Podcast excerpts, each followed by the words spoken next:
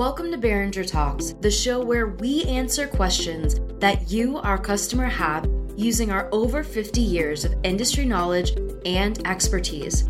I'm your host, Britt Hanson. Join us every Wednesday as we discuss a new topic about our devices, our company, and related clinical topics.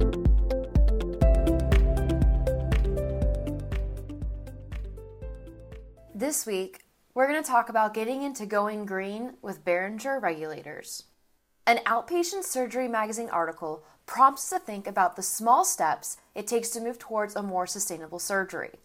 Claire Duncan proposes that, quote, do no harm, end quote, while it guides the culture of patient care, it can also extend to the environment. The article focuses on ORs, but we think this same philosophy can be attributed to other aspects of the hospital.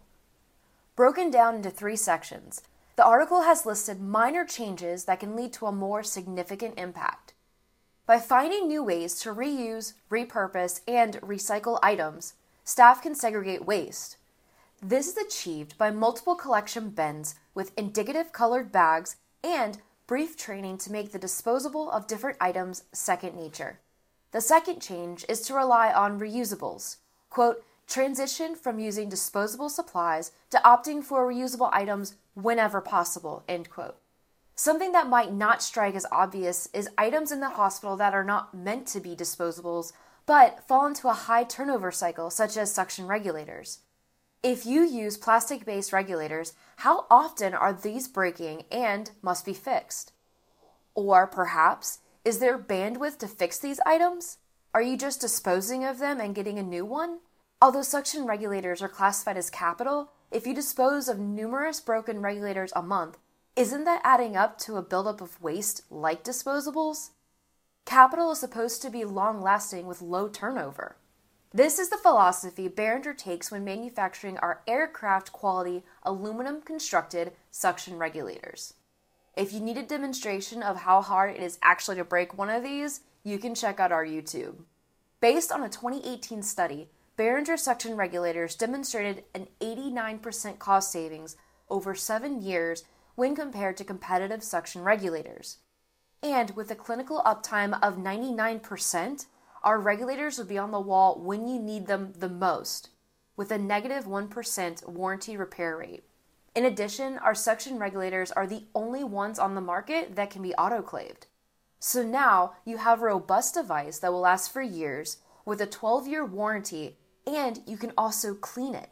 Over time, this is a more sustainable and cost effective approach, as less time and money is being spent on high device turnover. The last change is maintaining momentum. Quote, keeping sustainable solutions top of mind can lead to ongoing positive impacts on the environment. End quote.